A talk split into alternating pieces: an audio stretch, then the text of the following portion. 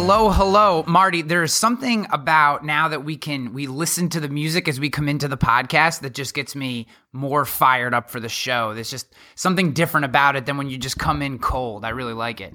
Yeah, I do too. Uh, it reminds me of when I listen to our podcast after the fact. I love uh I love too. So I sent um we did an episode uh, a couple episodes ago. I interviewed uh, Nathan Rydell from the Government Affairs Office at the Big I, and I sent an email to Bob Rusbuldt, their CEO, and I just said, "Hey, just wanted to let you know that that uh, that Nathan was on the show. You know, if you want to listen to it." And I think it was the first time he'd ever listened to the show because he emails me back, What's up with this 70s disco music? What's going on with this show? You know, it was just funny. He was just busting chops, but uh, it was pretty funny. Um, but the, the, the music does seem to fit. So, all right, we got a couple really cool topics today. Um, I want to jump in first and uh, actually, you know, I I had I I said something on the show a couple weeks ago I was I was fairly frustrated about a few things. I had mentioned the fact that uh, the baton had been officially passed from Marty to myself. Of I am now uh, the new face slash recipient of hate from all people who dislike something that's going on in some facet of either Agency Nation or TrustedChoice.com. Well, yeah, yeah, and and from a timing standpoint, I think also um, you had just you know tying it right back to your little uh, intro comment there. You had just had that um, interview with Nathan. So you were so you were kind of stoked on, hey, here's what's going on and the value that the association provides. Yeah, so I, I was kind of fired up. I had also that week, you know, people like tag you on, you know, they tag me I, on uh, on Facebook and on Twitter, and you know, your leads suck uh, at Ryan Hanley underscore com. You know what I mean? Like, and I just uh, and uh, there's a couple things. So I was pretty fired up, and um, and I had actually mentioned that uh, IAOA, the uh, Insurance Agency Owners Alliance, which is a Facebook group, I mentioned them by name as an organization that had an anti association platform because I had been told that uh, by a couple different people. And I learned, you know, this is a lesson I've learned multiple times, and it was a very amateur and uh, mistake on my part as I actually referenced their organization by name. I should not have done that uh, because, as it comes to find out, uh, since since all the member, all the uh, founding members and a few uh, a few of just their regular members um, then were uh, felt uh, or reached out to me to have a discussion about it. Um, that it is actually not the position of the four kind of founders that's anti-association, and nor is anyone really anti-association, but that there have been some very uh, outspoken discussions inside the forum about the value of the association, and that it's not the the group's platform, but that you know, as part of what the group is all about, is uh, allowing agency owners to kind of have a safe place to, you know, say what they want or ask questions, which is perfectly fine, and um, and that they, you know, those discussions do happen in that space, but that they're not like stoking them, right, or positioning their organization in between the association. So, uh, or they're they're not positioning IAOA in between the association. So um, so I wanted to, you know, I'm a big man and I know when I've made a mistake and I was fired up and I said something I shouldn't have said. So, you know, I take that back. I, I, uh, and I'm completely okay doing that.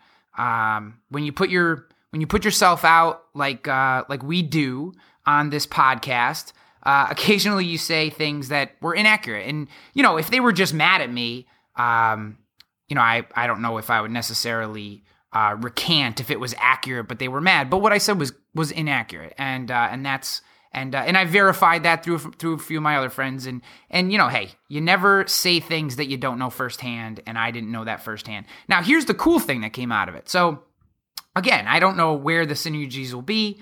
But uh, Nicholas Ayers, who's one of their founding members or founders, I'm not, not sure what they call it. There's there's four guys that basically run the run the Facebook page and uh, in the conference. And Nicholas Ayers is one of those guys. He's going to be a speaker at Elevate 2017, which is exciting. And I, he had already been a, a, speaker, but we had a chance to really. We had never had a long discussion, and the the discussion started uh, as the result of something negative that I had done.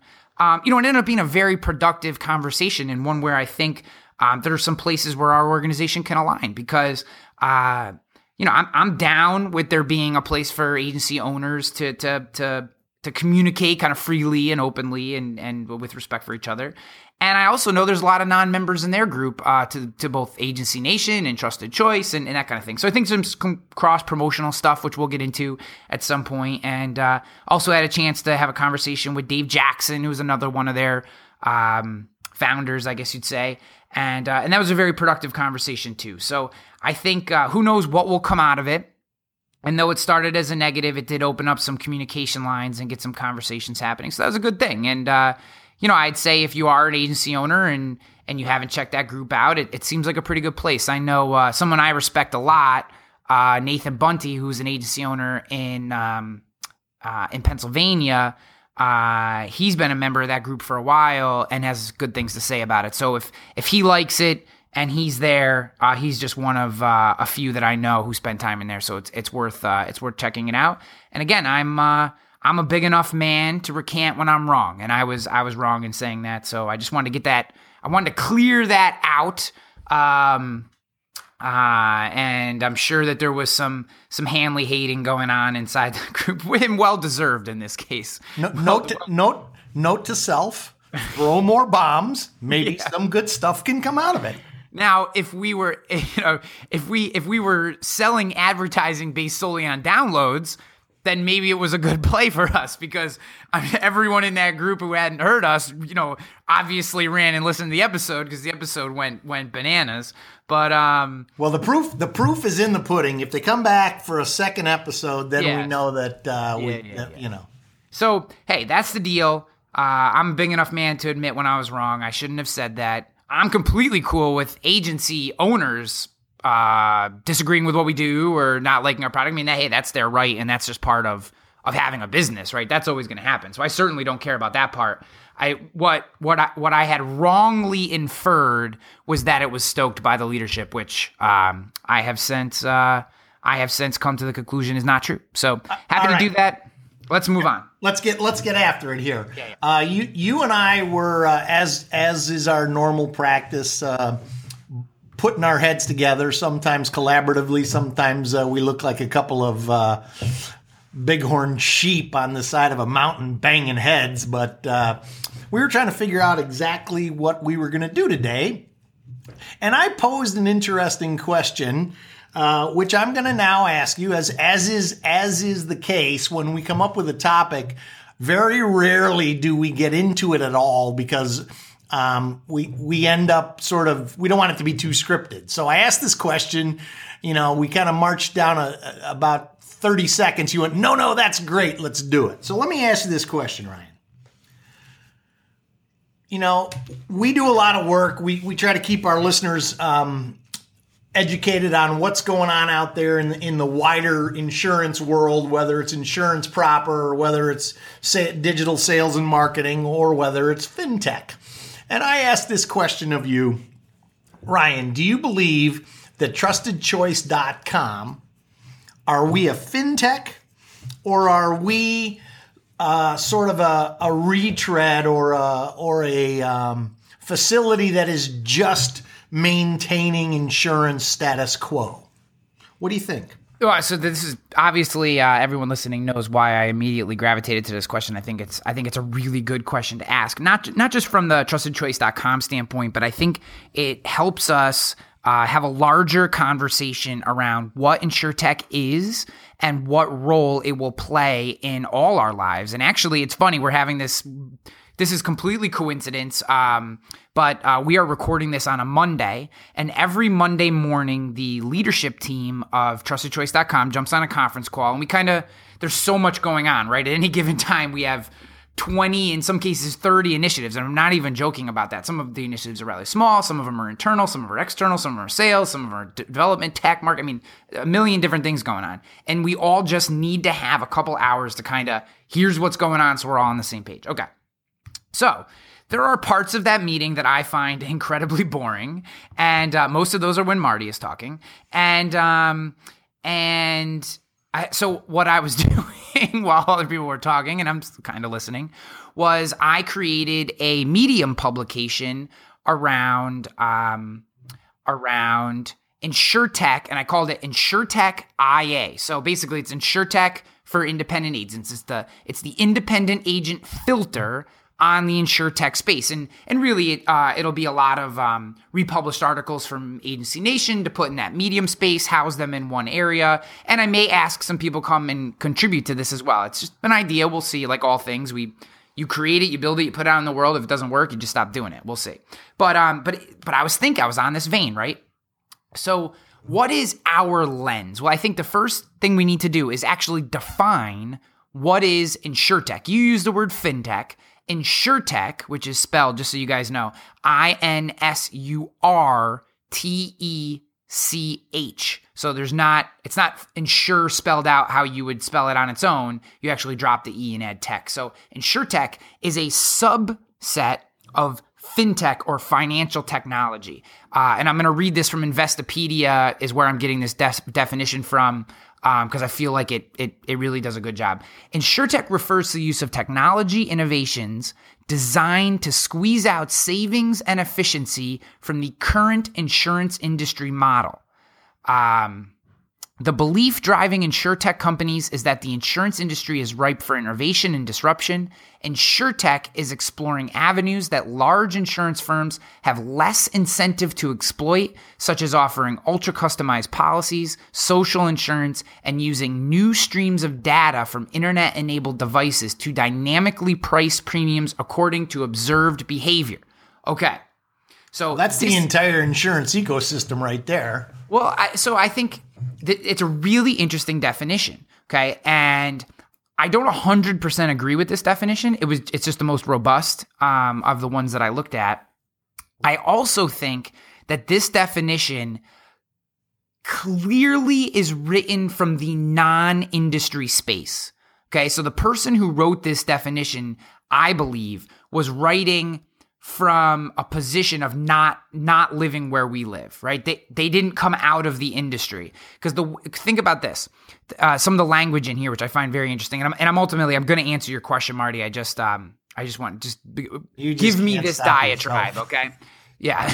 So uh, when you listen to what they're saying the belief driving insurtech companies is that the insurance industry is ripe for innovation and disruption. I would agree with that right? I think we you know, so to do we fit into insurtech? I think we believe that the insurance industry is ripe for innovation and disruption. I think probably everybody listening to this to this podcast would say that that they believe our industry is ripe for innovation and potentially disruptions, right? So definitely innovations, but and potentially disruptions. I think everyone would believe that. So that's not an outlandish statement.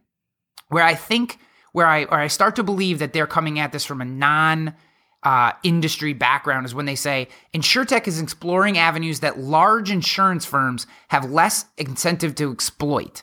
Okay, so this is where I think I don't necessarily think that I agree with that because when you look at companies like Safeco and some of the things they're doing, um, you look at. Um, Geez, now they're all. But so you look well, at the company. I mean, Traveler, Travelers Personal. Travelers, one, one right? Travelers. You look at all the companies that are partnering with the Insureons, the Coverhounds, the companies that are looking into mileage based, like Progressive, uh, Metro I mean, Mile, Metro Mile. You know, so so there are there are tons of cl- well, Metro Mile is is now bought their own insurance company, so Metro Mile is no longer part of that. Right? There was a time when Metro Mile was being underwritten by um by White Mosaic, Mountain. but um uh, they have now bought Mosaic and pulled them in. So Metromile is is both its own front end distribution system and back end underwriting force. That we could talk about Metro Mile all day. I think whether the impact they have is debatable. The the way that they're going about it, I think, is is is admirable and, and impressive. I think is probably a better word. But so I, I disagree that large insurance firms aren't tackling these things. I don't think they're tackling them as fast. I don't think that they are I don't think they are incentivized to throw caution to the wind. All right. I think that is, you know, as we get in deeper into some of these discussions and back doors start to open and conversations start to happen, uh, I think you start to realize that there's a lot more going on, but that there is no advantage to travelers throwing a half baked product out into the market that doesn't yet work the way it should. And um, and agents don't like it, and then it sets the whole industry back, right? Because if if any one of these companies, this is the thing that we do have to realize, right?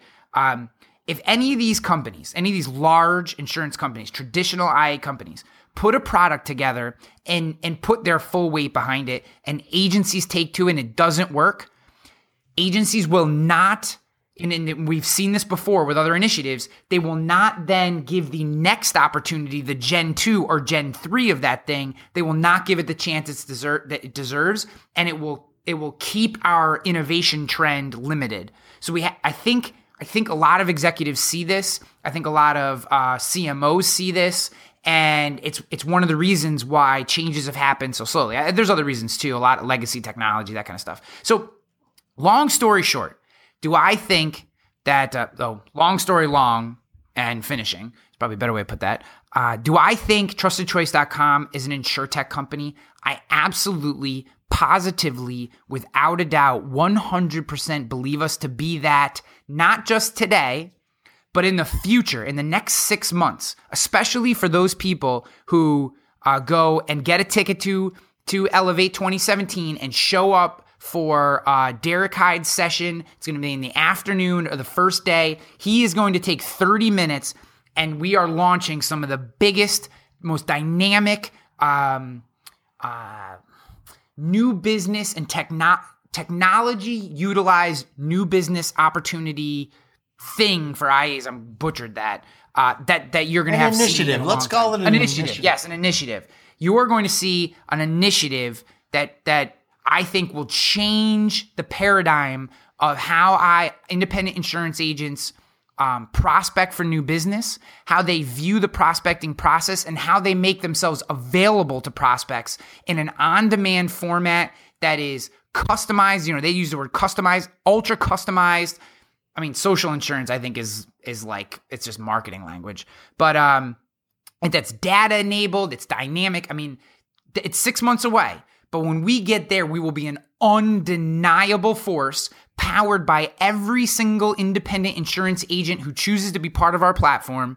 Um, it will be undeniable. I mean, it'll be it'll be a focused front end distributing out to potentially. Uh, I mean, today it's 4,600. We have 4,600 clients on trustedchoice.com, but potentially every single member of the Big I who wants to be part of our platform could could choose to opt into this. Uh, that to me makes us a power player, a sleeping giant, you might say, in the insurtech world. All right. So, so, so my my question. Ten minutes of talking, and yeah. you give me all right. Yeah, well, because because I wasn't sure if you were taking a breath and wanting to go further. So, but you didn't really address. So, so if if indeed uh, we are a power player, uh, I'm I'm of the opinion that we're not seen that way today. Oh, and, oh, absolutely not. And and and that was sort of the second half of my question. So are we, you know, in you know part of the insurtech revolution, or or are we sort of just um, sort of cultivating the old uh, same old same old and you didn't really address that part of the equation oh, that, okay so that's that's a good part of the question that's a good part so i um again uh, all things for me start written. You know, all these thoughts. Um, I was watching watching the Bills. Do- well, no, I shouldn't say dominate since they had to come back at the end. But watching the Bills win on Sunday uh, while my kids are sleeping, I was also writing a blog post. And um, it's this post that I've been talking about for a couple episodes now. This death by a thousand insurtech startups, and um, you know, he, here's kind of how my thoughts are are are are coming on this. Um, we started out. Uh, so, were we or were we not an insurtech company? I think. I think we have always been in that space. We haven't been heralded as such because our goal is not to disrupt the IA channel. I think when people talk about disruptors, they're talking about disrupting us. And what we're talking about is taking that disruption back to all these MIT grads who think they know better than us, right? That we are the opposing force. We're saying, "Oh, you want to come in and and and blow up the local independent agency model?" No, no, no. we're the ones that are pushing back, right? So the only difference is we have 22,000 friends who once they kind of realize that that we're here for them, which I think people slowly are, right? It's taken time. We've talked about this before. Uh, for good reason. I think a lot of agencies worried that we did not have their best interest in mind. I'm hoping that we're starting to change that, right? Whether you agree with every move we make or not, uh, every move we make and Marty, you can attest to this, you've been here since the very beginning, is made with the IA in mind. I think we are that opposing force. So we are not disrupting, we're disrupting the disruptors, right? That is what we're trying to do. Is we're trying to provide tools and resources and technology and opportunity to the independent agents to push back. Now, some some insurtech companies want to work within our space, right? There are not every company that is coming up through this insurtech movement is looking to is looking to destroy local agents. Some of them are. Some of them flat out say that. Uh, but but some of them are are just looking to help us harness what we've always done and make it better. And and we're starting to build some partnerships. We actually, I'm, I'm not actually, I, I specifically do not want to use their name, but we have a, a really exciting meeting coming up in a couple weeks with a company that we might uh, potentially work with and and help provide some additional technology to agents. Uh, so I think we are the opposing force. I want to go back to your football analogy, and I'm going to say that uh, the best defense is a strong offense, right? If we can keep their players, their their scoring abilities off the field, we win. Now, some uh, sideline uh, strategists and armchair quarterbacks might say you got too much run in the mix. You need more passing, you know, or or or what's with the dink and dunk passes? You need to open the field up, send somebody long, and let's let that ball fly, right? So yes, there are there are differences of opinion in what the strategy should be, but I think your point is we're here as providing that tool set to the IA channel and yeah. allowing them to displace and and and prevent the offense of the uh, yeah. would be infiltrators on the field. Yeah, and and it's it's generational, right? I mean, uh, the first generation of our product was, oh God, I hope someone comes to the site and contacts an agent. Um, today, that's not the case, right? Today, uh, today we continue to leverage um, search marketing and organic traffic. Um, we we're working specifically with some of the state associations to drive um, more search traffic into specific states uh, based on their desire to be part of that program.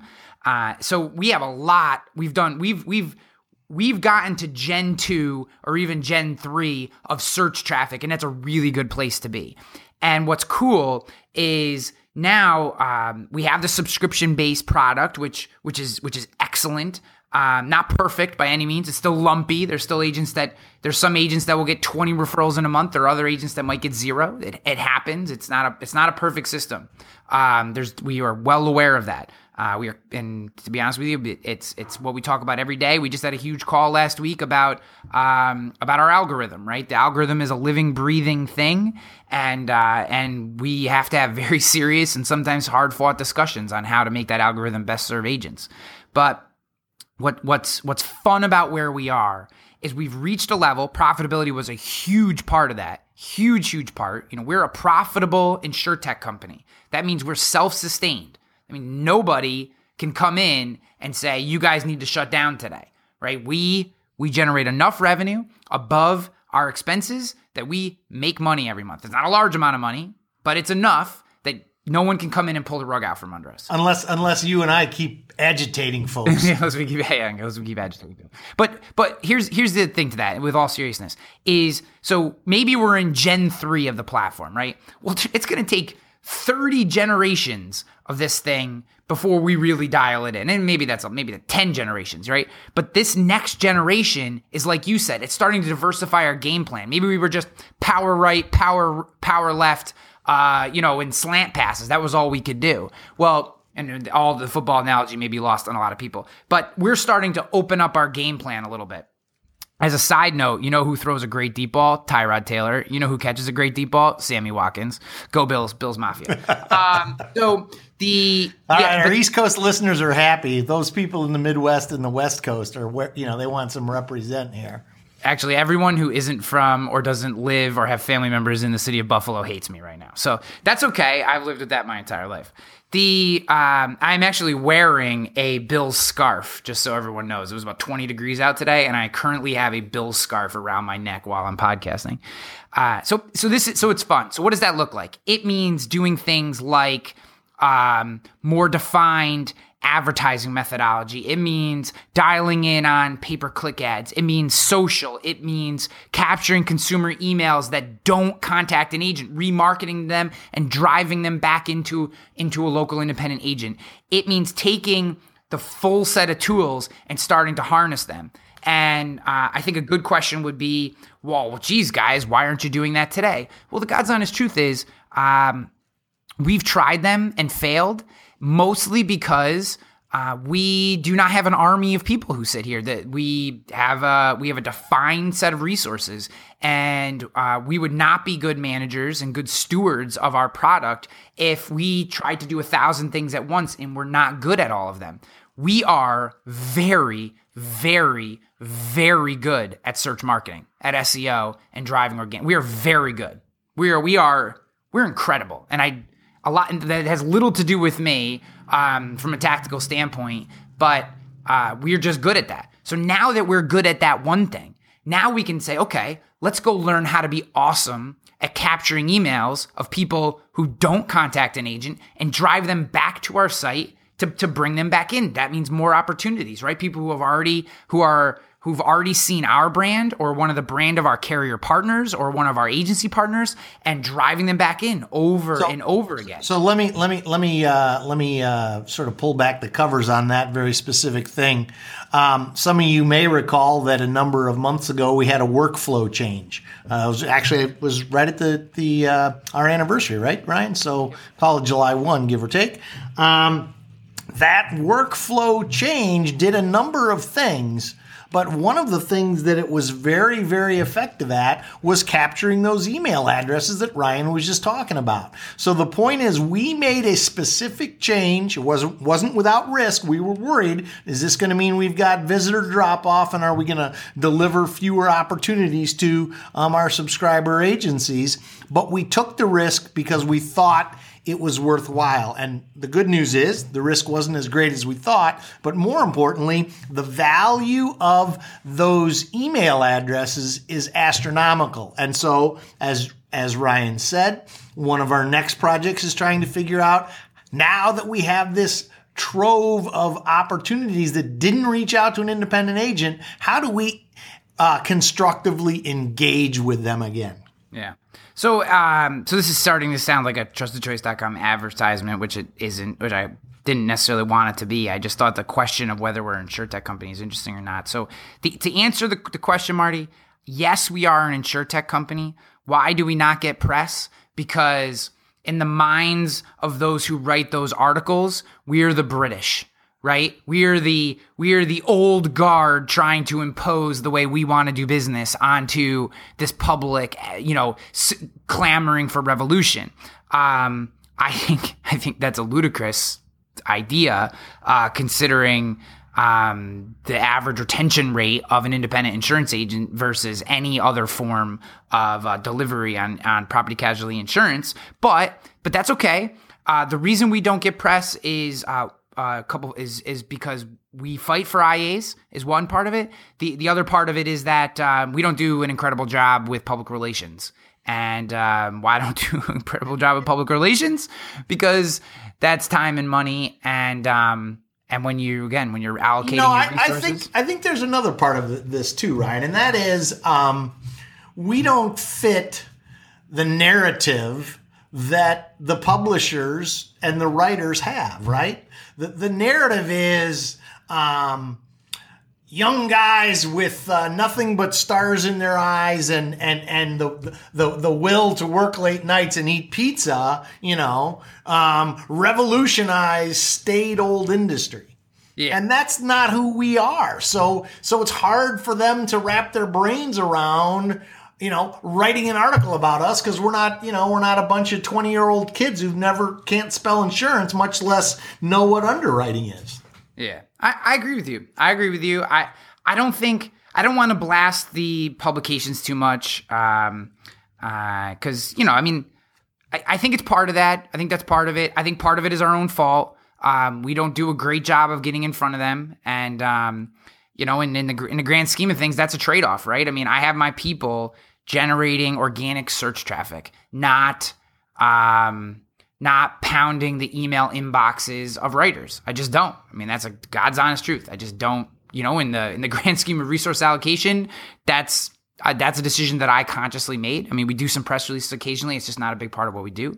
So we're not on their radar. I'm hoping to change that in 2017. Um, getting uh, a more public image and more public understanding of what we're doing inside the industry uh, and the technology we're, we're bringing to the table, especially considering some of the releases that we're going to have out in the uh, say Q2 of 2017. I think I think it's important that we're there.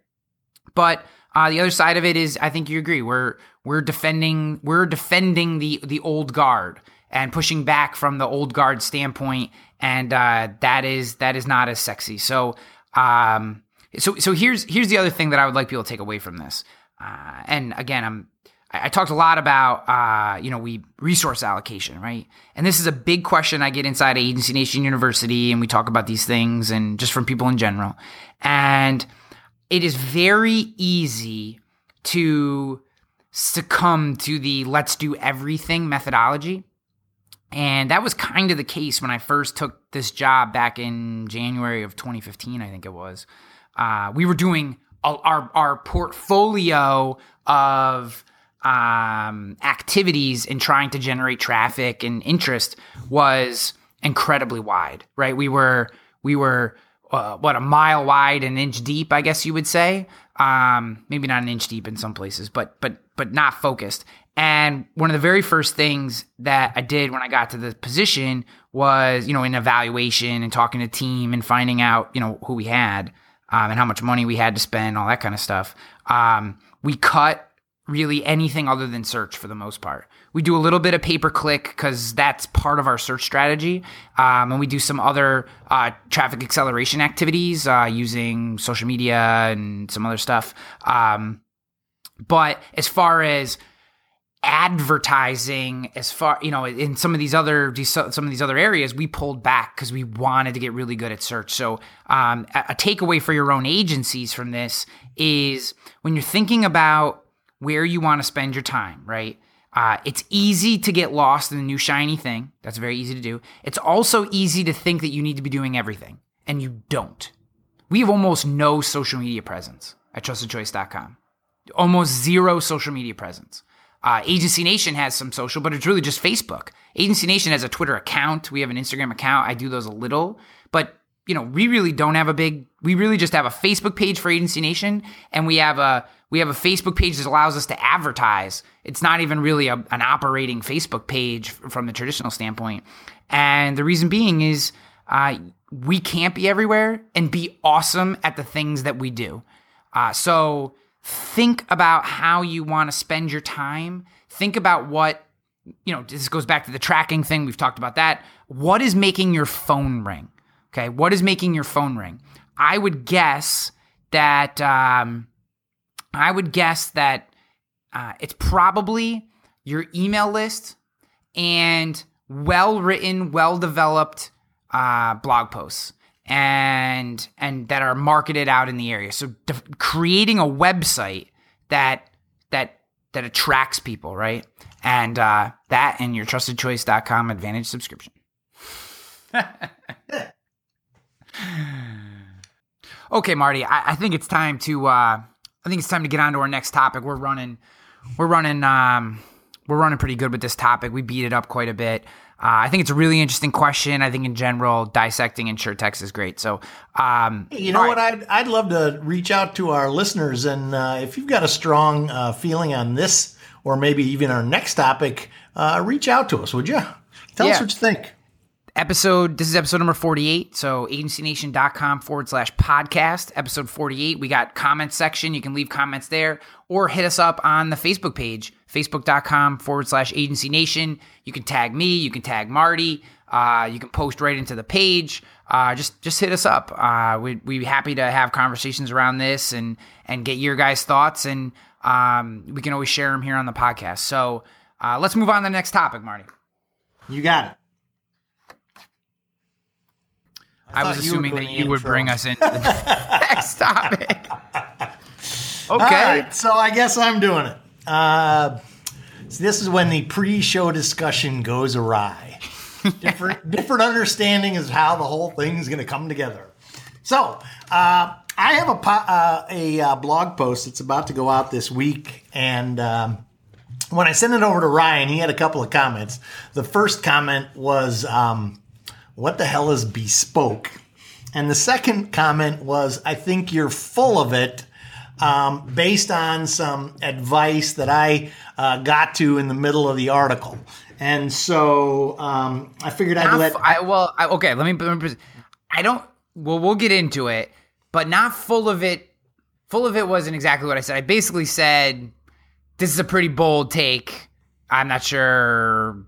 I'm not 100 percent sure everyone's going to be on board. That that's because I don't necessarily 100 percent disagree. It's just you get, we'll get into it. But I'm not. I wasn't positioning myself against it 100 percent. But I just it's a bold. Well, just just yeah, it is. A, I mean, and and this, I would imagine I'm going to get some. Uh, I I think I'll get some hate mail on this one, frankly.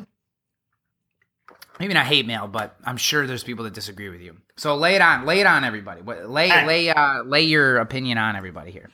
So do I need a do I need a preamble or do I just run right to the right to the the Probably, core I probably did too much preamble for everybody on the last topic. So let's right, just so not, right yeah, not too much. So um, essentially, what triggered this this uh, this blog post was I was thinking about a friend of mine whose um, son is kind of tall and slender, and he had to go to a wedding, and he didn't really have any clothes. He went out and shopping and and came home in a suit that barely fit because he went to his local uh, his local mall and you know went to the retailer and he bought a coat off the rack and he bought a pair of pants off the rack. Maybe got himself a new shirt, um, but because of his body style, it just didn't fit right. And his dad said, "No, no, no! Come on, you're going to come to my tailor." And the and the young man was like, "Tailor? What the hell's a tailor? And why would I ever go to one?" Well, that got me thinking, and uh, I know that um, we pride ourselves, we the independent channel pride ourselves on our risk expertise, our ability to manage risk, our ability to assess um, coverages, to, to know the policies inside and out. And, uh, you know, I guess I just believe that there is a limit. You know, we only have so much time uh, in every day. As Ryan said, you kind of got to focus your efforts. You can't do everything. Um, and so my point is, if somebody comes to you, if you're a young producer and somebody comes to you, um, and they've got a pretty good package already, and maybe they're with you know an insurance company that we wish that they weren't, but we know it's an insurance company that pays their claims and whatever. Maybe they're on TV a lot.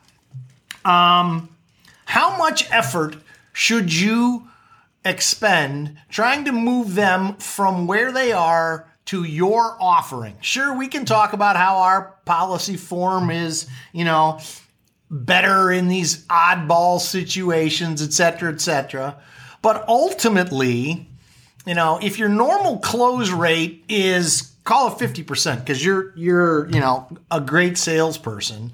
Um, my guess is if somebody is ultimately focused on cost as one of their drivers of their decision, that is a tough place. If you don't have something that can compete financially, all the talk that you can, all the reasoning you can talk about these claim situations that you know your policy coverage takes care of, that their existing policy may not, to me, seems like a ton of work that isn't going to be very successful. Now, I'm not suggesting that if somebody comes to you with minimum limits that you shouldn't be selling them more. But what I'm telling you is somebody who's starting their life, they don't need a $3 million umbrella. And so the question is, can you um, can you can you get them to uh, a position where um, they they don't uh, have those exposures without a ton of extra effort? And I believe that that is a very very tough sell. Yeah. So what you're talking about is good coverage triage, right? Which is something that we all have to deal with. And I'm thinking, you know, most of my experience uh, as an insurance producer was during the dog days, early days, right? I don't have much experience of being the successful, high riding, high flying uh, insurance producer. Um, so you know, this is a really tough one, and I guess you know, just to break it down, let's let's give it let's give a, a an example, right? And this is I would love to hear from our audience on this one because I know so many of you are to have uh, are to have opinions.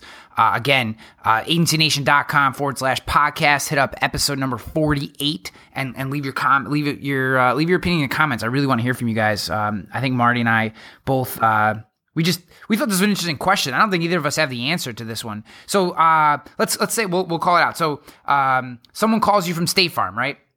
Calls you. Uh, that's a, a single woman. Uh, she rents an apartment in um, you know in this you know just outside whatever your metropolitan area is, whether it's twenty thousand or two hundred or you know twenty thousand people or two hundred thousand people, it doesn't matter. Um, you know, and uh, she's got 300 single limit on her auto. She's got a renter's insurance policy with $500,000 in at fault liability uh, or personal liability. She's got 20,000 in contents coverage, which, you know, more than covers the majority of the stuff in her apartment. Uh, you know, so when you look at it, you know, she's got comp and collision with $500 deductibles or $1,000 deductibles, and and you look at it, and the price is reasonable. Maybe you can beat it by a couple bucks, but it's not great. I, I guess you know this is Marty's question. When you get that person in, um, how much should you try to sell that person that you already know? You're really giving them something. You're going to give them something other than you, you know, how much do you sell yourself and the IA channel? I guess is probably the question, Marty, right? Is is the coverage that you give them will be of similar ilk? Are there places that you can find better, you know, you can plug in better things? I'm sure, right? You could position an umbrella, maybe you go to a million dollars personal liability. That there is uh, there are there are places that you could improve the coverage, but really at that point you're selling maybe yourself uh, you know hey this is what i can do for you this is what our agency can do for you this is what we can do over time by 30 carriers uh, you know this and that um, how much time do you spend on that since that at least from you know at the beginning you know we're not talking when you're good when you're when you're three years four years five years in you're rocking and rolling. Maybe this is a different discussion. But those first that first year or two um, when you're still struggling with your pitch you don't have all your stories down all that kind of stuff um, how much time do you spend on that person versus passing them off and saying you know hey i I need to find that person who's a good risk, but but somehow got boxed into you know a, a 5100 auto policy, and I know I can I can do good stuff for them by bumping it up. I, is that what you're asking? Yeah, I mean that's part of it, and you know, and and and my my thought process was early in your career, and and, and frankly, anytime in your career, um, you want to be working on um, high highly optimized opportunities, right? And so my point in this article is as painful as it might be to leave that individual where they are at that state farm, if that's who they're they're coming to you with, a, you know, they're looking for some help. Um, maybe that's the best thing for you and for your career rather than than spending a ton of time go out and find three more opportunities. And what i suggested might be a way to avoid that is rather than trying to be you know the the uh, the the swiss army knife uh, or the jack of all trades of insurance agents you develop an expertise and you develop an expertise in something that's tougher to cover, something where the people who come to you really do have a challenge. And now you're not just fighting lowest common denominator stuff. You actually have an expertise where they want to seek you out because you know how to solve their problem. And that's yeah. really where I was driving. Yeah, no, and I think it's really it's a really interesting point, um, and a r- really interesting question again. So uh, this is what I would say. I think earlier in your career, you sell coverage over relationship because you're not necessarily comfortable in your career yet. Uh, at least through my, you know, I was an agent for just over eight years, so I, I had definitely by eight years I had hit the transition from selling coverage to selling relationship. Um, and it was more the stories and the what we could do, and hey, we're always here, blah blah, blah all that kind of stuff. Um, but uh, you know, it's an it's an interesting it's an interesting question because in early in your career you're selling coverage right? You're you're you're just trying to bang on as many doors as you can create as many opportunities. You're picking up the phone you're writing whatever comes in. You know look at justin waters the case study that we wrote from trustedchoice.com right? This guy's killing it because he picks up the phone he writes everything. Now part of that is he's willing to write the stuff that most agents won't write. I mean geez, if we could find an agency that was willing to write taxis and transportation uh, nationwide, we could make them rich. But no one wants to write it, right? And the people that do really just want to cherry pick the cream of the crop, which I completely understand. I'm, that's I'm not knocking that methodology. Um, just you know. Taxi drivers need insurance too. And if we can, you know, and just from a trustedchoice.com problem, we're constantly banging our head off of, everybody wants two cars, a home, an umbrella, a perfect credit score, and they're coming off a 5100 policy with Geico, right? That's what everybody wants because that's easy. Oh, come on over. We'll give you, a, you know, this independent carrier and we'll up your coverage and we'll save you some money and blah, blah, blah. That's perfect. It's amazing. That is, that's just, that's not what all the risks are. So, do you, as a young producer who's maybe struggling an opportunity, say, you know what? Um, if I take on taxis, yeah, is it the best business? Meh. Yeah, probably not. Is there a little more headache in it? Meh, probably. But could I write a ton of them by defining myself in the market for this tougher risk and just plow business all day long and become the, the master guru on this line of business that no one else wants? Absolutely, you could. Absolutely. And I do think, I think that's a tough decision. I don't, I don't think it's a decision that should be gone into lightly because you are setting yourself up for failure or you're setting yourself up for the potential of failure right? You're you're creating risk in your business but there is so much opportunity with some of these harder to write lines of business that if you can find a great MGA uh, who you know and a good partner in that MGA who can write that business if you can find maybe some sort of program that you can you know cut cut revenue with or, or, or cut commission with you know what I mean? Uh, there's there's tons of, of of opportunity and harder to write stuff that an early producer might want to take on and might want that burden that extra work that maybe someone who's established just just isn't interested in anymore. So, uh, Sid and I were down in South Carolina a couple months back, and we we were doing a um, we did we did a, uh, presentation, and after the presentation, we were having lunch with a couple of young producers, and one of the guys, you know, so as is usual when I'm talking talking to people, so you know, what do you what do you like to write, and this that and the next thing, and and this young guy sitting across from me literally said, you know, a lot of guys don't write mobile homes, but I like mobile homes, you know the premiums aren't that great. But you know what? Those people have other lines of coverage too. And it was like, wow, here's somebody who really gets it. Go after yeah. the stuff that's a little tougher. Yeah. Hey, you you want I mean I love it. You want a great you want to write a ton of business? Go after um go after umbrella only. And then mm-hmm. and then here's the genius part. Cross sell the home and the auto. Genius. That's like you want to write a lot of business? Taking candy from babies. Start writing umbrella only. And everyone who's been in the business for a long time is going, no, don't do it. Don't write umbrella only. You don't want that. You only make 15 bucks. True, you only make 15 bucks on the umbrella, but if they have an umbrella, that means they have other things that need coverage for. And and and if you're an independent agent through the Big I, you have access to RLI, and um, I think almost in every single state, which will write umbrella only policies, right? Why would you write an umbrella only through RLI? Well, usually when it's umbrella only, it means they have some hard to place risks underneath that. Maybe they have a couple DWIs, or they have a bunch of kids, or they have, you know, depending on the state, under underage drivers, that kind of stuff. Uh, maybe they have uh, some ATVs or uh, or a speedboat that goes over a certain amount of uh, or, a or a lead foot like Ryan Hanley. Yeah, well, Yeah, I actually uh, now that I've had kids for three years, I drive like Miss Daisy, but uh, like I'm driving Miss Daisy, but uh, um, I'm, it's I drive so slow now, it's so pathetic. Um, so the idea is that is writing an umbrella only policy seem like a waste of time? I think to an established producer it does, and I completely understand why that would be the case.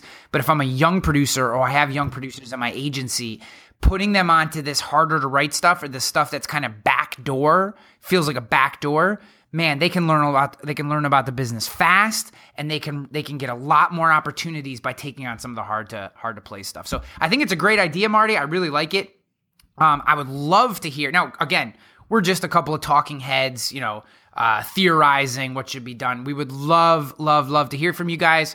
Uh, agencynation.com forward slash podcast. Episode number 48 let us know. Hit us up on facebook. You can always tag uh, marty or myself. We're both on facebook. It's and we'll jump it- in. it's a little known fact, but uh, both Ryan and I, that in the agreements to be able to be on this show, was we had to have full frontal lobotomies. So we are absolutely vacuous gas bags. Exactly. Exactly. Well, I think, Marty, that's a great place to come to an end here. And because I can start the music, that means it's official. So thank you, everyone. We'll catch you next time. If you haven't subscribed yet, iTunes, Stitcher, Google Play. Take it easy. We're out of here.